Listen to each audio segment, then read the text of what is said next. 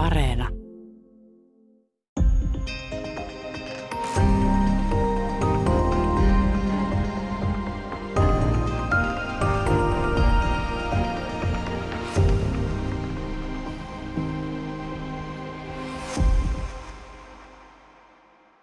Hyvää päivää. Täällä on tänään vieraana ekologian ja evoluutiobiologian tohtori Ulla Tuomainen.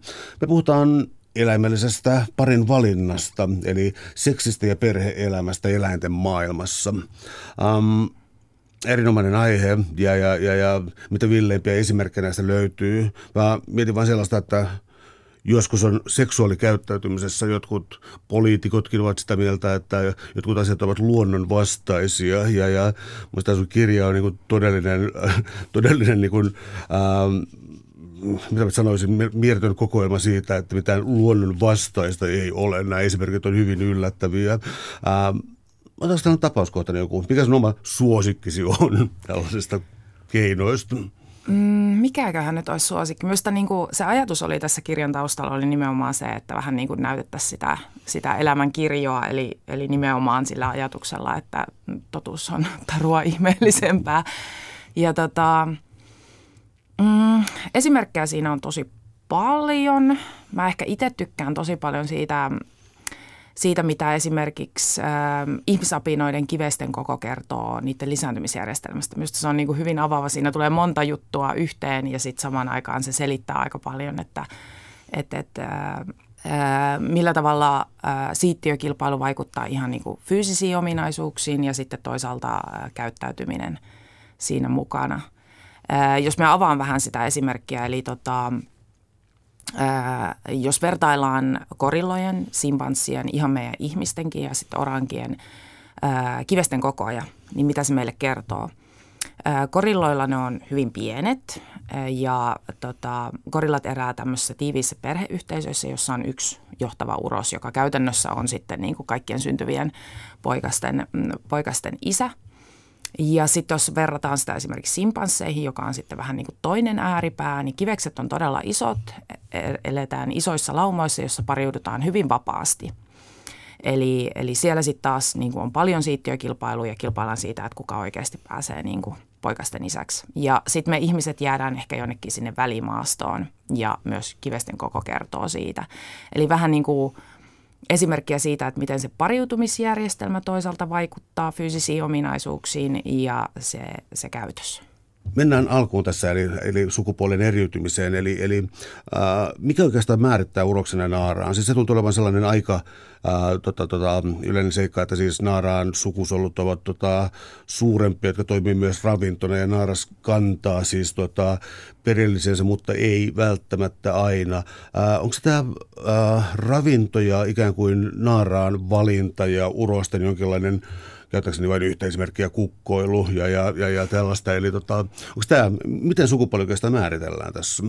No ihan se biologinen määritelmä on niin sukusolujen perusteella, just niin kuin sanoit. Eli, eli naarailla on isoja munasoluja ja koirat tuottaa pieniä siittiöitä. Mutta se, mikä siinä on mielenkiintoista, on sit se, että mitä nämä erikokoiset sukusolut, ö, tosi monet tutkijat arvelee, että ne on niinku tavallaan se perimmäinen syy, miksi meillä on niinku koiras- ja naarasroolit. Eli useimmiten se tilanne on se, että koirat kilpailee paritteluista ja naaraat on enemmänkin sit niinku laatutarkkailijoita. Eh, ja sehän liittyy tosiaan siihen, että ne eh, erot määrissä on, on valtavia. Et siittiöt on niin pieniä, että niitä voidaan tuottaa lukemattomia määriä, kun sitten taas niitä munas, munasoluja niin huomattavasti vähemmän. Et ihan ihmisiä, jos käytetään, niin yhdessä ejakulaatiossa on 300 miljoonaa siittiötä suunnilleen ja sitten ihmisnainen elämänsä aikana muutama sata munasolua. Eli, eli ne määräerot on valtavia, mikä tavallaan niin kuin ajaa siihen kilpailutilanteeseen, että niin silloin kun että munasoluja on paljon vähemmän, niin niistä kannattaa kilpailla. Um, Pitää kilpailla, ehkä pitää sanoa niin. mm, mielenkiintoinen asia on siis sellainen, että tämä kilpailu tuntuu olevan koska se on siis, siis niin vallitsevaa ja, ja Naaralla on tässä ikään kuin valinta, niin ää, tuntuu siltä, että jotkut kilpailun muodot, siis kun urokset kilpailee Naaraan huomioista tai parittelusta, niin äm, jotkut näistä niin tuntuu loogisilta, että tuo on hyväkuntoinen ja, ja sillä voi olla hyvät geenit tai jotain tällaista, ja niin kuin tällaista pyritään esittämään erilaisissa soidimenoissa, ja jotkut tuntuu mielipuolisilta ja surrealistisilta ja siis siltä, että sillä ei ole mitään tekemistä enää siis mikään reaali, niin kuin reaalimaailman kanssa. Eli siis äh, Darwinia raivastutti Riikin kukko ja sitten on tämä yksi ainakin munkin suosikeista tämä, tämä lintu, joka rakentaa sellaista kummallista palatsia, jota ei edes niin pesänä käytetä. Eli mä luovutan sulle puheenvuoron. eli, eli miksi nämä voi mennä niin kuin irtautua näin täysin ikään kuin sanoisiko alkuperäisestä funktiostaan?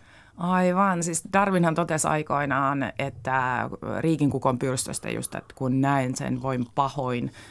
Ää, eli, eli hän oli niinku just selittänyt luonnonvalinnan teoriallaan, että miten, miten eliöt kehittyy tai, tai miten niinku evoluutio toimii, sanotaan näin. Mutta tota, siihen ei oikein sitten niinku tämmöiset pyrstöt sopinut ollenkaan. Eli, eli jos katsoo, miten vaikeaa riikinkukonkin lento on, niin voi niinku – siitä lähteä miettimään, että mitä järkeä siinä on, että eihän se voi niin kuin hengissä, hengissä selviämistä oikein palvella mitenkään. Mutta se selitys löytyi sitten naaraista, eli naaraat tykkäs semmoista, mitä isompi pyrstö, niin sen parempi. Öm, se tietysti se voi olla, että se on tavallaan niin kuin hankala ymmärtää, että miten semmoiseen ollaan päädytty, että se on niin, kuin niin räikeä ja komea. Että sitten tota, tämmöinen biologi ja matemaatikko Ronald Fisher on aikoinaan selittänyt sitä sitten semmoisella runaway-teorialla, missä se ajatus on, että se lähtökohtaisesti voi olla, että on esimerkiksi lintupopulaatio, jossa osalla koiraista on vähän pidempi pyrstö kuin toisella. Ja se voi olla sidoksissa myös sit elinvoimaisuuteen, eli nämä on vähän niin kuin selvinnyt paremmin hengissä kuin ne toiset. Ja tota, samaan aikaan sitten naaraat tykkää siitä, että on pikkasen pidempi pyrstö ja valitsee näitä koiraita – ja se olennaista tässä Fisherin teoriassa on se, että sekä se naaraan mieltymys siihen vähän pidempään pyrstöön, että sitten se itse ominaisuus periytyy. Eli sitten seuraavassa sukupolvessa syntyy, syntyy poikajälkeläisiä, joilla on se pikkasen pidempi pyrstö ja taas sitten ö, tyttöjä, jotka tykkää siitä vähän pidemmästä pyrstöstä. Ja sitten kun mennään eteenpäin tavallaan tässä kierteessä, niin se pyrstö alkaa kasvaa koko ajan ja se mieltymys siihen jatkaa siinä mukana – että tulee tämmöinen kierre, missä se vaan kasvaa ja kasvaa entisestään, että tavallaan päästään sitten siihen tilanteeseen, että puhutaan jo todella pitkästä pyrstöstä. Ja ehkä sitten jossain vaiheessa voi olla, että joko luonnonvalinta tulee vastaan, eli se on jo liian pitkä, eli se koiras ei vaan selviä sen kanssa, jolloin se niin kuin stoppaa se kierre. Tai sitten ihan geneettinen muuntelu loppuu, koska sehän on niin kuin yhteen ominaisuuteen kohdistuvaa voimakasta valintaa. Et, äh, tämmöisellä runaway-teorialla on niinku tavallaan selitetty sitä, että mikä voisi olla yksi syy siihen, että tämmöiset tosi räikeät ominaisuudet syntyy. Täällä on tänään siis vieraana biologi ja Korkeasarjan kuraattori Ulla Tuomainen. Me puhutaan parin valinnasta eläinten keskuudessa. Um, yksi juttu on tietysti itse asiassa kun seksuaalinen lisääntyminen. Äm, on monia lajeja ja voisi kai kyseenalaistaa kokonaankin siis sellaisen, että m, miksi miksi luonnossa on ikään kuin pärjännyt tällainen suvullinen lisääntyminen, koska muitakin vaihtoehtoja olisi? No aivan, se on oikeasti hyvä kysymys. Siis äh, äh, seksuaalinen lisääntyminen on huikean, voisiko sanoa suosittua, eli se on hirveän yleistä, mutta on myös tietysti paljon lajeja, jotka äh, lisääntyy myös aseksuaalisesti, eli suvuttomasti. Äh, se ehkä, mikä siinä niin kuin – semmoinen äh, isoin ongelma on, on äh, sen seksuaalisen lisääntymisen kustannukset, jos sitä vi- äh, äh, verrataan sit aseksuaaliseen lisääntymiseen. Et jos mietitään lähtötilanteessa, äh, että meillä on seksuaalisesti lisääntyvä koirassa naaras ja sitten meillä on toisaalta aseksuaalisesti lisääntyvä naaras ja verrataan mitä, mitä ne tekee – Eli koirassa naaras, jos ne tuottaa seuraavan sukupolven kaksi jälkeläistä koiraa ja naaraan, niin sit ne pystyy taas tuottaa seuraavan sukupolven kaksi jälkeläistä koiraa ja naaran. Eli se naaras aina sieltä synnyttää ne seuraavat, seuraavan sukupolven. Eli se säilyy samankokoisena se populaatio niin kuin sukupolvesta toiseen.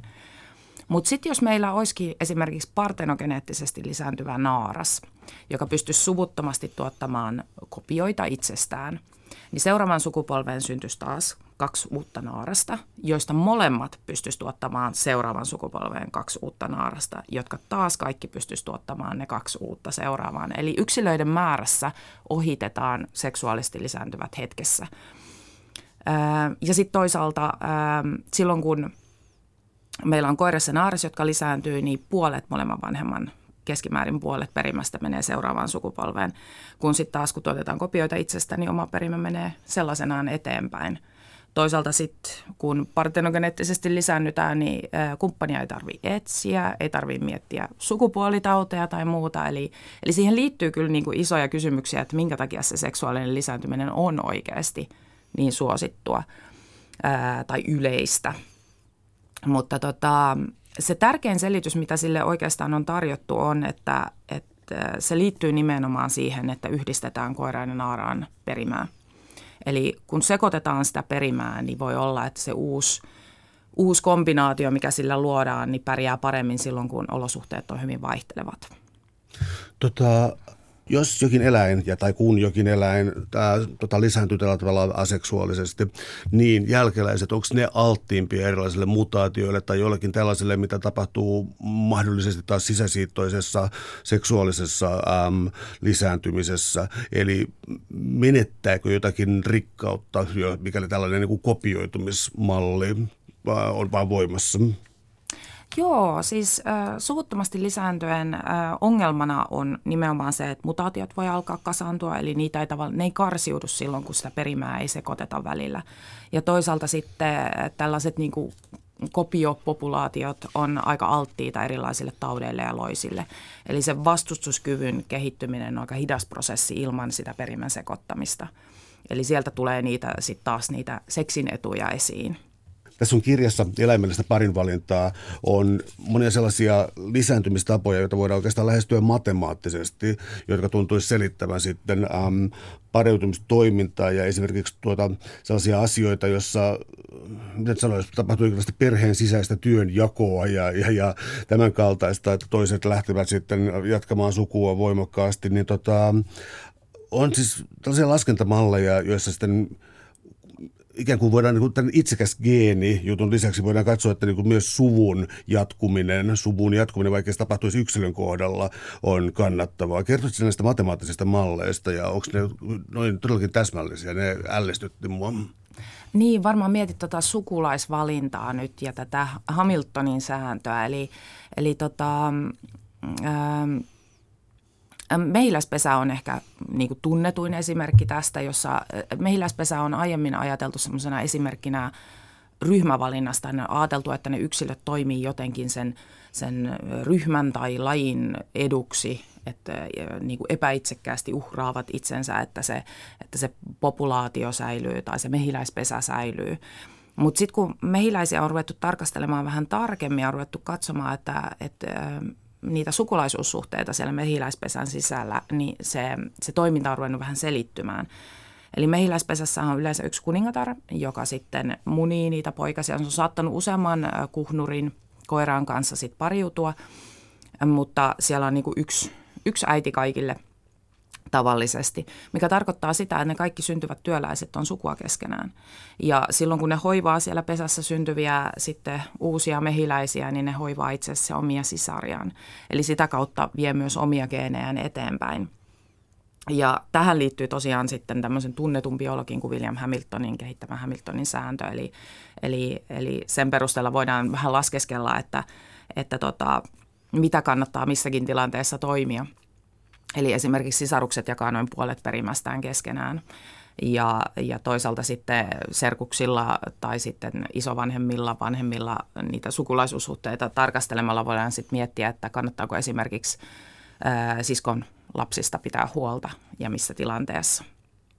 No tuohon liittyy myös kysymys siitä, että äm, tietyt kalkyylit tuntuisi tietyllä tavalla myös rationaalisilta tässä, mutta sitten on sellaista toimintaa, jolle ei tunnu löytyvän oikein kunnolla ikään kuin evoluution käsitteistä sitä kunnolla, kunnolla ikään kuin selitystä. Otetaan tämä altruismi esimerkiksi, joka tulee välillä vastaan, eli um, pyyteiden toiminta toisten puolesta, tai to, to, no niin, toisten puolesta, niin tota, onko se oikeasti niin suuri mysteeri?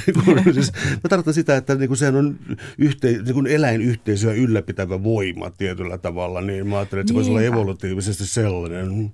Joo, siis tota, altruismi oli, oli niin kuin ehkä mietitytti just tällaisissa tilanteissa, jossa alkuun pohdittiin sitä, että minkä takia esimerkiksi joku lintu saattaisi jäädä omalle pesälle hoitamaan niitä sisaruksiaan tai muuta, kunnes sitten ruvettiin miettimään sitä niiden itsekäiden geenien kannalta – ja sitten esimerkiksi ihmisten, jos parinvalintaa mietitään, niin ihmisten kohdalla on on sitten huomattu, että ihmisillä saattaisi semmoinen tietynlainen altruistinen käytös, eli semmoinen, niin kuin, jos lahjoittaa rahaa hyvään tekeväisyyteen tai muu tällainen, niin että se saattaisi olla niin kuin parivalintatekniikka tai taktiikka. Et, et aikoinaan sitten kun on ollut metsästäjäkeräilijä yhteisöjä, niin on, jos on saanut oikein hyvän saaliin itselleen ja jakaa sen sitten muiden kanssa, siis muidenkin kuin sukulaistensa kanssa, niin tällainen henkilö on sitten saattanut hyvin näyttääkin, että hän on paitsi taitava saalistaja, niin oikein tämmöinen antelias ja, ja kiltti ihminen, jolla on hyvät resurssit. Ja se on saattanut sitten vaikuttaa siihen yksilön pariutumismenestykseen. Et se on voinut olla tietynlainen semmoinen niin kuin parivalinnan kriteeri se, että minkälainen hyväntekijä se henkilö on. Et, et, se altruismi on niin kuin tavallaan selittynyt sitten sillä paremmalla lisääntymismenestyksellä. Jos otetaan tämän sukupuolieron nyt sitten vähän itse asiassa niin kuin laajempaakin tarkastelua, niin yksi asia, mikä sä voit kirjassa esiin, on se, että, ähm, että siis mehiläispesän kuningatar, niin sitä jostain kummallisesta, sanoisiko fallosentrisestä syystä tota, pidettiin kuninkaana, ähm, vaikka kuinka pitkään. Eli onko luonnontieteessä paljon tällaisia äh, sanoisiko nyt, että sanotaanko nyt uros oletettu. Mä käytän vähän kummallista kieltä tähän näin, mutta siis onko tiede, tieteilijät tehneet paljon tällaisia virheitä, että ne on ikään kuin käyttäytymisen perusteella tulkinneet väärin äh, koiraan ja naaraan roolit?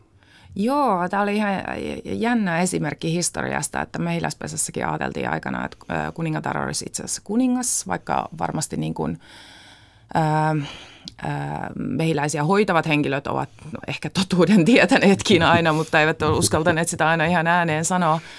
Mutta tota, tässä on ehkä vähän semmoista historiaa, että kun tieteentekijät on, on perinteisesti ollut yleensä miehiä, ei ihan niin kuin, ö, varmasti naisissakin löytyisi, mutta että sit niin kuin yhteiskunta ei ole antanut siihen mahdollisuuksia – mutta tota, että se on vähän vaikuttanut siihen, että miten niitä asioita on tutkittu ja niihin painotuksiin, että sitten on niinku keskitytty niihin koiraisiin, niihin uroksiin, että vähän niinku keskitytty niiden käyttäytymiseen, että nyt on pikkuhiljaa sit löytynyt naaraan salattua valintaa ja sitä on huomattu sitä naaraan niinku määritsevää, roo- määräävää roolia niissä ää, siinä lisääntymisessä. Ihan ää, esimerkkinä saattaa olla ihan yksinkertaisesti sekin, että et, et, tämä seksuaalivalinnan teoria ihan tämä Darwinin alkuperäinen teoria tuli parikymmentä vuotta myöhemmin kuin luonnonvalinnan teoria. Ja siihenkin saattoi osittain, voi olla, että vaikutti se, että siinähän naaraat on hyvin määrävässä roolissa. Se, se selityshän löytyi naaraista, että minkä takia ne tietyt ominaisuudet on olemassa, niin koska naaraat niistä pitää. Eli, eli siellä voi olla taustalla sitten tämmöisiä, että niin kuin se aikoinaan huonompi naara, ää, niin kuin naisen asema on vaikuttanut myös siihen, että mitä tutkitaan – mä, ainakin mun ennakko, ennakkokäsitykseni mukaan ihminen olisi aika huono ikään kuin tulkitsemaan eläimiä ja, ja, ja koulupsykologiassa teroitettiin, että kaikki on jonkinlaista antropomorfismia, eli, eli vaan tulkitsee sitä, että tuo eläin käyttäytyy niin kuin ihmiset käyttäytyy. Mutta tämä tuli tällaisen, yksi mielenkiintoisimpia lajien välisistä asioista oli siis se, että, että ihmishenkilöitä pyrittiin tarkastelemaan simpanssien gorillojen, mandrillien ja pavianien kasvokuvia. Ja niitä sukulaisuussuhteet tota, äh, tunnistettiin yleensä hyvin ja, ja jostain syystä pavianien kohdalla ilmeisesti ei, mutta tota, äh, No siis tämä perustuu tähän mun ennakkoluuloon, että ihminen ei tunnista, esim. mutta ihminen tunnistaa. Tämä hämmästyttää mua. Onko tämä jokin yleisempi ilmiö, siis kokonaan vaikkapa ää, nisäkkäissä tai kädellisissä ja niin edelleen? No kädelliset on yleensä semmoisia, että ne elää ää, läheisissä perheryhmissä. Ja silloin se sukulaisten tunnistaminen on aika olennainen taito. Ihan, että kunhan ää, pyritään välttää sitä, että ei pariuduta lähisukulaisten kanssa. Se voi liittyä aika vahvasti siihen, että... Et, ja ihmiset tietysti tässä on hyvin visuaalisia, että, että me niin kuin, meille saattaa se ihan se semmoinen niin ulkonäkö olla hyvin niin kuin tärkeä merkki siitä, että pystytään tunnistamaan toisiamme. Laista riippuen se voi olla sitten ihan ääntelyä, se voi olla hajuja, että et mikä sitten on se, millä, millä sukulaiset tunnistetaan. Mutta yleisesti ottaen se on, että jos riippuu siitä, että minkälaisissa ryhmissä eletään, että jos, jos on tiiviissä perheryhmissä, niin silloin se sukulaisten tunnistaminen on, on tärkeää ihan sen sisäsiittoisuuden näkökulmasta. Täällä on tänään siis vieraana ekologian ja evoluutiobiologian tohtori ja Korkeasaaren kuraattori Ulla Tuomainen. Puhutaan eläimellisestä parin valinnasta, eli seksistä ja perheelämästä eläinten maailmassa. Mm, sukupuolen joustavuus on hämmentävä asia, erityisesti kaloilla se tuntuu olevan, mutta ähm, erilaisia hermafrodiitteja ja muita niin tuntuu löytyvän näistä sun esimerkkeistä. Osa niistä on sellaisia, että äh, ilmeisesti jossakin niin kuin karuissa olosuhteissa ravintoa on vähän tai muuten, niin yhtäkkiä alkaakin tapahtua jotain siis äh, aseksuaalista lisääntymistä ja tota, äh, jotenkin elämän kaareen liittyviä asioita. Eli kuinka strikti tämä sukupuolen käsite oikeastaan sitten on? Tai mä kysyisin vähän siinä niin esimerkkejä, että annat esimerkkejä siitä, millaisia, millaisia joustavuuksia luonnosta löytyy tämän suhteen? Joo, kaloista löytyy ihan hyviä esimerkkejä tästä, että kaloilta tunnetaan yli 500 lajia, jotka pystyy sukupuoltaan vaihtamaan. Sitten tietysti äh, ihan monelle tuttu, varmasti kaikille tuttu. Kastemato on yksi semmoinen tunnettu hermafrodiitti, jolta löytyy siis sekä, sekä munasolut että siittiöt. Laakamatojen joukosta löytyy. Useimmiten näilläkin lajeilla vaikka sukupuolta pystytään vaihtamaan tai sitten löytyy niin kuin sekä munasolut että siittiöt yhtä aikaa, että käytä, niin kuin teoriassa pystyisi itse siitokseen, niin se pariutumiskumppari useimmiten kuitenkin haetaan, eli haetaan sitä perimän seko- sekoittumista, vaikka se potentiaali siihen itsesiitokseen olisi. Öm, no kaloilta ehkä se semmoinen niin kuin, tämä on varmaan myös monelle tuttu öm, esimerkki, mutta ehkä yllättävä esimerkki saattaa olla sitten vuokkokala, eli siis jos tuntee tämän piirroselokuvan Nemokalasta, eli se on vuokkokala, kloonikala – niin vuokkakalat kykenee myös vaihtamaan sukupuolta. Ja se on nimenomaan vuokkakaloilla koirasta naaraaseen. Eli, eli jos miettii sitä leffan juonta, niin silloinhan se olisi käynyt itse asiassa niin, että siinä kohtaa kun Nemon äiti kuolee, niin isä olisi vaihtanut sukupuolta ja sitten homma olisi jatkunut. eli eli tota, Kaloilla se voi just, niillä tapahtuu sitä sukupuolenvaihdosta joko niin kuin koirasta naaraaseen, naarasta koiraaseen ja sitten on, on itse asiassa yksi laji, joka on semmoinen, joka pystyy sitten teoriassa just tähän itsesiitokseen, mutta se on vähän harvinaisempi tapaus. Mutta että riippu, saattaa riippua ihan siitä, että jos on, jos on tota, koiran johtama haaremi – ja se koira sattuu kuolemaan, niin silloin se isoin naaraista saattaa esimerkiksi vaihtaa sukupuolta. Eli, eli tämmöinen sosiaalinen tilannekin voi vaikuttaa siihen, siihen sukupuoleen. No otetaan esimerkki merihevonen. Mm, enpä muuta sanokaan. Ota esimerkki merihevonen. Joo, siis ähm, merihevoset on erikoinen tapaus. Ylipäätään putkisuukalat, mihin merihevoset kuuluu ja sitten äh, täällä niin kuin Suomen rannikollakin tutut silo ja särmäneula. Putkisuukaloilla isä on nimittäin se, joka kantaa sit poikaset. Eli niillä on semmoinen iso vatsapussi, johon, johon sitten tota, jossa ne poikaset kehittyy ja sieltä ne sitten, sitten aikanaan ää, synnytetään. No perihevosista kannattaa kyllä kertoa myös se, että et, et, ää, monista muista kaloista poiketen ää, niillä saattaa olla tämmöisiä pitkäaikaisia parisuhteita. Eli tota, ne pitää yhtä vähintäänkin sen yhden lisääntymiskauden ajan, joskus sitten saattaa olla pidempäänkin nämä pariskunnat, lajista riippuen tosin, eli siinäkin on, on variaatiota. Ja siihen liittyy olennaisesti tämmöiset niin aamulla tapahtuvat pienet kosiotanssit, eli, eli nämä pariskunnat tapaa usein toisiaan, eli myös sen niin kuin koiran raskauden ajan – ne tapaa aamuisin, käy tanssimassa yhdessä, kietoutuu hännät yhteen ja, ja sen jälkeen naaras lähtee – lähtee pois ja tulee sitten taas seuraavana aamuna tapaamaan sitä koirasta. Tutkimusten perusteella tämä liittyy myös siihen, että siinä kohtaa, kun se koiras on sitten synnyttänyt ne jälkeläiset, niin se naaras näkee heti seuraavan kerran, kun se tulee tapaamaan puolisoaan, että hei, että nyt ne jälkeläiset on syntynyt, eli, eli tota, voidaan taas uudestaan yrittää pariutumista, eli sitten nopeasti ne vaihtuu semmoisiksi kosiomenoiksi nämä aamut, aamutervehdykset ja, ja tota, voidaan niin synkronoida se lisääntymistahti tämän pariskunnan kesken – No toi kuulostaa siis ainakin hetkellisesti monogaamiselta, mutta tota, kuinka yleistä monogamiasta sitten yleensä on? Joskus sitä tunnutaan liittävän ainakin siis joutseniin joihinkin lintuihin, että tätä pidetään jotenkin kauniina ja, ja, ja jalona periaatteena useista tieteellis-moraalisista syistä. Ää, kuinka yleistä monogamia loppu, loppujen lopuksi on?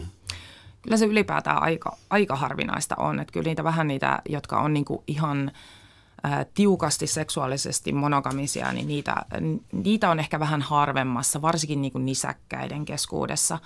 Että tota, linnuillahan muodostetaan yleisesti ottaen pariskuntia aika usein, mutta se on enemmänkin semmoista sosiaalista monogamiaa, eli, eli ollaan yhdessä, mutta sitten syrjähyppyjä tapahtuu aika paljonkin vähän lajista riippuen.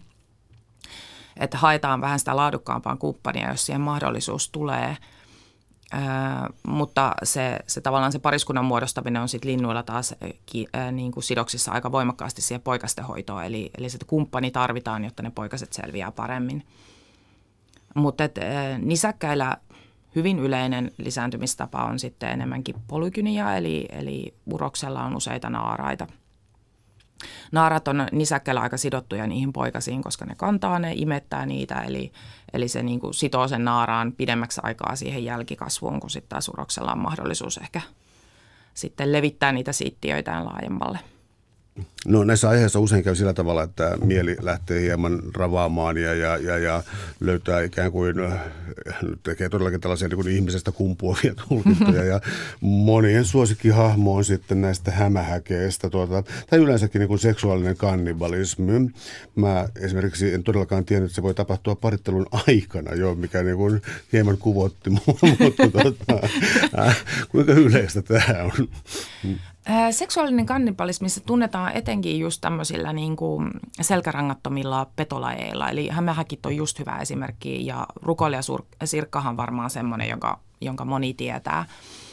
Et, et, ähm, se on ilmiönä semmoinen, jota ruokkii vähän sit se koko ero niiden sukupuolten välillä. Eli useimmiten se, joka syö, on isompi ja varsin usein esimerkiksi just hämähäkeillä se naaras ja sitten se, joka syödään, on se pienempi osapuoli ja useimmiten se on se koiras.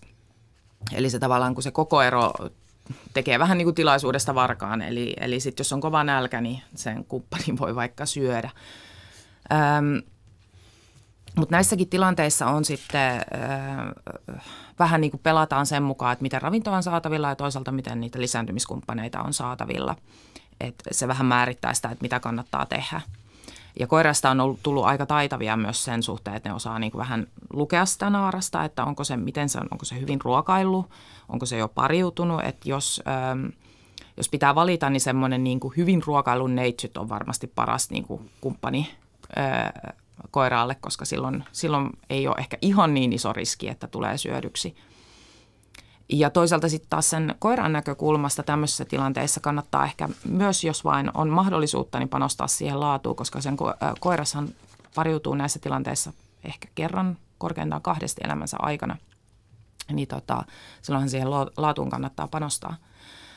Öm, tosiaan kun viittasit tämmöiseen tilanteeseen, että syödään jo sen parittelun aikana – niin mustaleskillä esimerkiksi on, on tosiaan huomattu, että se koiras aktiivisesti itse tarjoaa itseään ateriaksi ja oikein hyppää voltilla sen naaraan kitaan ää, siinä parittelun aikana, mutta tämäkin on tavallaan kuitenkin, se on lisääntymistaktiikkaa, eli jos se naaras on hyvin, hyvin ruokittu, ää, tyytyväinen niin sanotusti sen, sen parittelun jälkeen, niin on todennäköisempää, että juuri sitten tähän koiraan jälkeläiset munitaan tullaan sitten sellaisen asian kuin siis ää, seksi nautinnon takia, eli, eli, eli selkeästi siis sen kaltainen seksikäyttäytyminen, joka, joka ei ole suoraan palautettavissa suvun jatkamiseen, vaan liittyy ää, yhtäältä nautintoon, toisaalta mahdollisesti johonkin sosiaaliseen järjestykseen ja, ja niin, onko tämä sitten ikään kuin, onko se nisäkkeillä nimenomaan vai voiko sitä huomata ää, useammallakin lajeilla,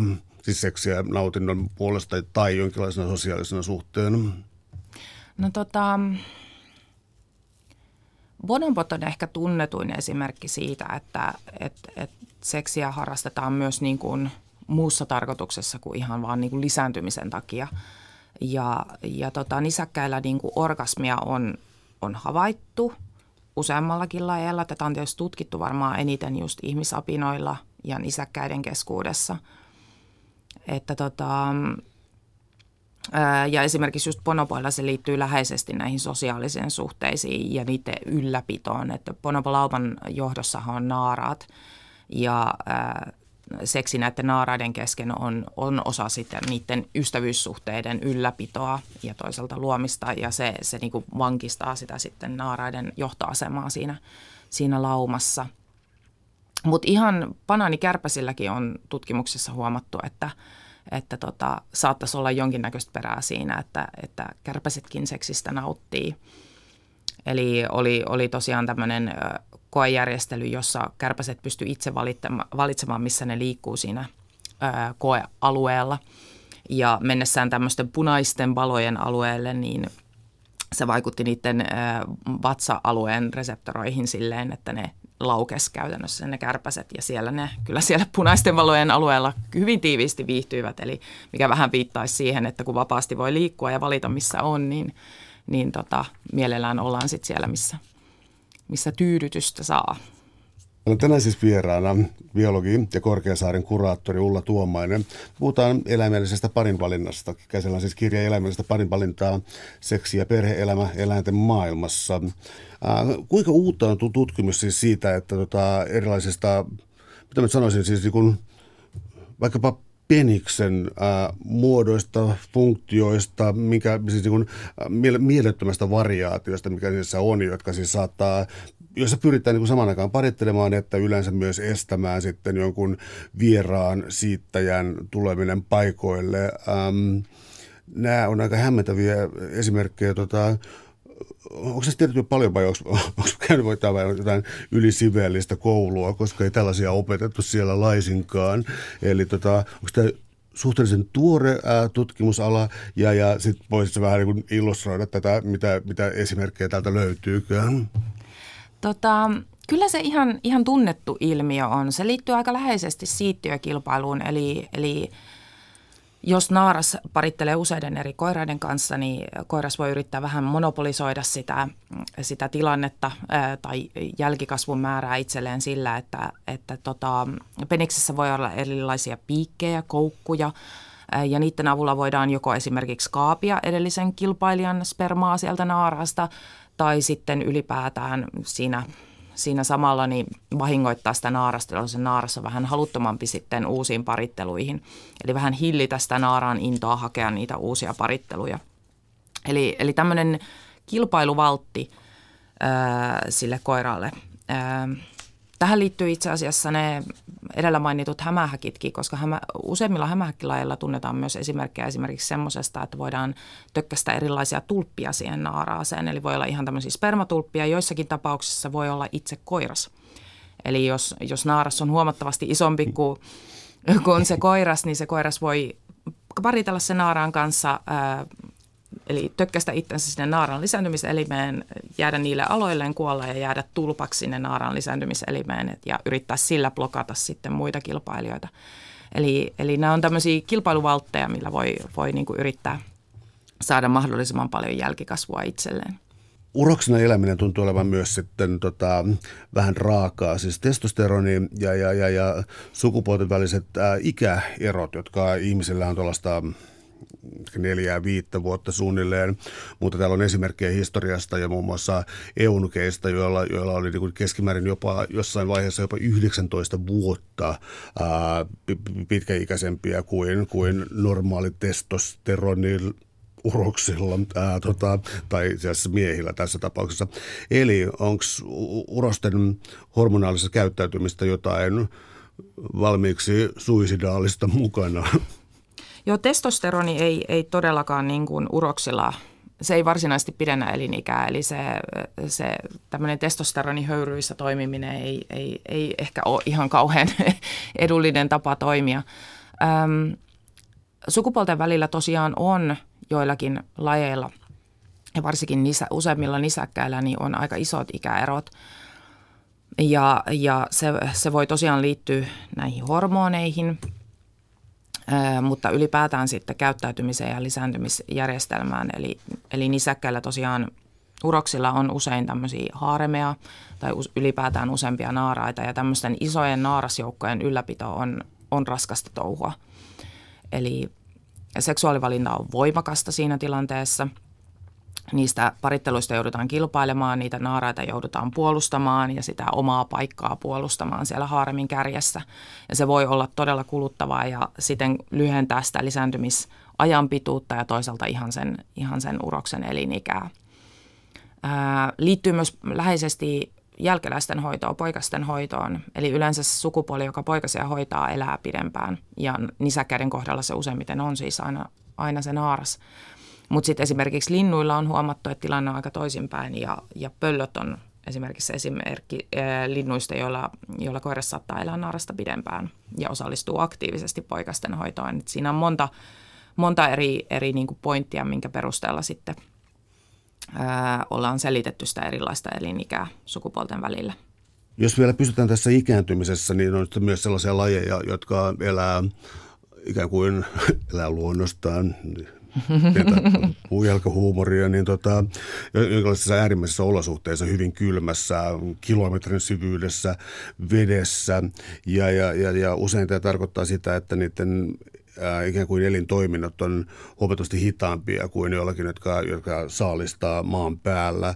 Ja, ja onko tämä myös ikään kuin pitkän, pitkän iän salaisuus? Eli, eli tota, Joo, siis kyllä, kyllä voi vaikuttaa hyvin, hyvinkin niin, että aineenvaihdunta on niin hidasta, että, että elinikä siitä, sitä mukaan pitenee. Että mustekaloissa on esimerkiksi löydetty löydetty tapauksia, jossa ylipäätään lisääntyminen ja alkion kehitys on ollut valtavan hidasta ja se niin kuin hoitovaihe on ollut todella, todella, todella pitkä, yli 50 kuukautta tämmöisellä syvänmeren lajilla, joka viileässä vedessä on sitä, sitä poikuettaan hoitanut.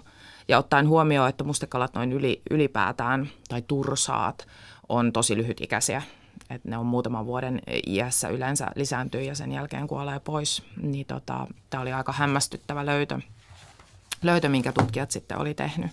Täällä on tänään siis vieraana biologi ja korkeasaaren kuraattori Ulla Tuomainen. Me puhutaan eläimellisestä parinvalinnasta. Ähm, joskus mediakynnyksen ähm, tota, ylittää ylittää, mitä mä sanoisin, lempeät pienet human interest, tai tässä tapauksessa varmaankin animal interest jollakin lailla. Eli tota, nostetaanko esiin ää, myssypingviinit Royal Silo New Yorkin Manhattanilla, jota seurattiin muun muassa, oli Suomessakin sitä seurattiin ainakin jotain viikoittain, eli, eli tämä tulkettiin ikään kuin median kielellä, että siellä on nyt homopariskunta, ja, ja, ja ää, eikä se nyt varmaan ihan väärässä oltukaan. Onko tällainen, tai kerrotko tästä tapauksesta nyt ensin? Joo, joo. Täällä tosiaan eläintarhassa huomattiin, että, että tota, tämä Roija Sailo, eli tämmöinen myssypingviini, kumppanukset yrittivät sitkeästi tämmöistä kiveä hautoa, eli, eli kovasti halusivat lisääntyä, mutta tota, että valitettavasti ne kaksi koirasta ei siinä sen paremmin onnistunut ja siinä sitten eläintenhoitaja heltyi ja antoi heille oikein munan munittavaksi. Ja tota, siitä syntyikin sitten heille jälkeläinenkin lopulta. Tämä tarina itse asiassa kyllä päättyi silleen, että siihen tuli vielä naaraskuvioihin, jonka mukaan toinen tästä pariskunnasta vielä sitten lähti. Mutta näitä, näitä tämmöisiä niin kuin kahden koiraan pingvinipariskuntia tunnetaan eläintarhoissa enemmänkin. Ja tota, ylipäätään esimerkkejä niin kuin saman sukupuolen pariskunnista tai paritteluista löytyy kyllä niin kuin eläinmaailmasta runsaa, runsaasti. Tällainen joustavuus yleisenä ilmeenä, käytä termiä plastisuus ja, ja nykyään on kirjoittu paljon vaikkapa aivojen plastisuudesta ja siis siitä, kuinka ne no, kykenevät vielä toisin kuin ennen luultiin, niin myös aikuisella iällä siis mukautumaan ja ottamaan tällaisia tehtäviä. Sä sanoit suunnilleen sellaisen lauseen tuossa kirjassa, että, että tällaisen niin parin valinnan äh, kohteena voi olla myös plastisuus itse, siis tällainen äh, ikään kuin siis – muutos tai adaptaatiokyky tai jokin tällainen voi olla niin kuin jo itsessänsä jonkin eräänlainen, tota, eräänlainen parivalinnan kohde. Joo, ja kilpailuetu. Et, et kyky joustaa tilanteen vaatimalla tavalla. Se on varmaan niin kuin varsinkin tämän päivän maailmassa, jossa elinolosuhteet muuttuu, ympäristö muuttuu, muuttuu vauhdilla, josta ehkä tunnetuin esimerkki tällä hetkellä on ilmaston lämpeneminen – Eli sitten jos se eläin pystyy tarvittaessa ympäristöolosuhteiden muuttuessa muuttaa sitä omaa käyttäytymistään ja, ja tavallaan niin kuin sitä kautta sopeutumaan siihen tilanteeseen ja edelleen valitsemaan sen laadukkaimman kumppanin, kumppanin itselleen, niin se on todennäköisesti ihan niin kuin etu, etu siinä tilanteessa. Kuinka nopea tuollainen evoluutio on? Mulla tuli vastaan siis sellainen...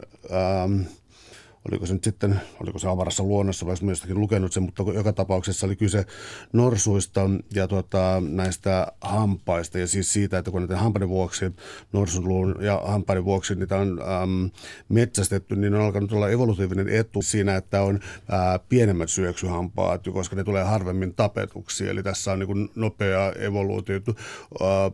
Kuinka yleistä on se, että evoluutio tekee nopean siirtymän jollakin lailla, tai, tai tai voiko niin. sanoa sitä? No toihan on tietysti tosi, tosi niin kuin voimakasta äh, niin kuin valintaa tiettyä ominaisuutta kohtaan, että ne, joilla on ollut niin kuin komeimmat äh, syöksyhampaat, niin ne on metsästetty pois. Eli silloin niin kuin aika niin kuin tiukalla tahdilla tapahtuu sitä niin kuin muutosta, valintaa tiettyyn suuntaan.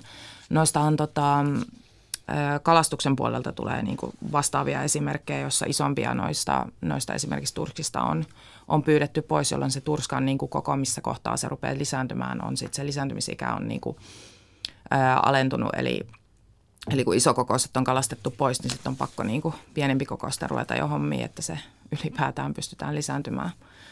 Öm, eli, eli parhaimmillaan kyllä aika nopeastikin, mutta ehkä niin kuin ongelmana – varsinkin isojen ympäristömuutosten kanssa on nimenomaan se, että ylipäätään evoluution tahti on kuitenkin suhteellisen hidas, varsinkin kun sitä verrataan sit niin kuin ihmisen aiheuttamiin ympäristömuutoksiin, jotka voi niin kuin pahimmillaan tapahtua ihan hetkessä. Eli, eli jos, jos pääsee jotain kemikaaleja ympäristöön, niin se on niin kuin todella äkillinen muutos, johon pitäisi pystyä sitten reagoimaan ää, sama ää, niin kuin, ää, ihan yhtäkkisesti.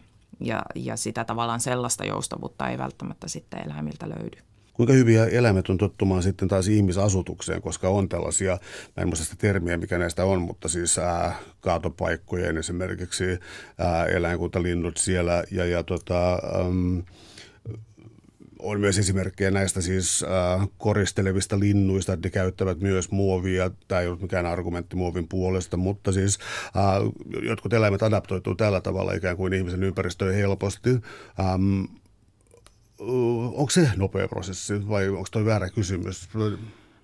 Se on ehkä sitä, sitä niin kuin elämän käyttäytymisen joustavuutta. Eli, eli siis tämmöinen, että jos, jos niin kuin, ähm, lavasta ja linnulla on huomattu, että ne pitää niin kuin sinisestä väristä, ne saattaa sinisen värisiä kukkia koristella sitä omaa, omaa kosioareenaansa sellaisella. Ja sitten jos ne sattuu pongaamaan, että joku on jättänyt pullonkorkin sinne, joka on sinisen värinen, nappaa sen ja vie sen pesäänsä. Et se, on, se on tietty semmoista niin kuin, käyttäytymisen joustavuutta ehkä enemmänkin, että hyödynnetään sitä ympäristöä. Öm, on semmoisia niin generalistilajeja, niin kuin esimerkiksi rottahan on hyvä esimerkki siitä, että pärjää melkein missä tahansa torakka, jotka kykenee sit niin hyödyntämään monenlaisia ympäristöjä. Ää, ehkä semmoiset spesialistilajit on sitten niin kuin ne, jotka on heikommissa kantemissa, jotka vaatii hyvin tietynlaisen elinympäristön, ne on sopeutunut hyvin tietynlaiseen elinympäristöön ja niillä ei ole niin kuin evolutiivisen historian aikana kokemusta mistään muusta, niin sitten ollaan niin kuin ongelmissa, kun se ympäristö alkaa yhtäkkiä muuttua. Entä sellainen juttu vielä, että lisääntymisen tai oikeastaan itse asiassa hoivan, hoivan tota, tiettynä periaatteena, eli siis käki ja tällaiset muut tuota, huijauseläimet, onko tällainen fuskaaminen yleistä luonnossa? No kyllä sitä jonkun verran tapahtuu, että linnuthan on ehkä tunnetuin esimerkki tämmöistä loisimiskäyttäytymisestä. Se on ilmiönä tosi erikoinen, koska sitten kun katsoo sitä käenpoikasta siellä pikkulinnun pesässä, niin tuntuu, että miten toi on ikinä niin kuin voinut mennä, mennä niin kuin läpi, että, tämä on ihan selkeää tämä huijaus tässä.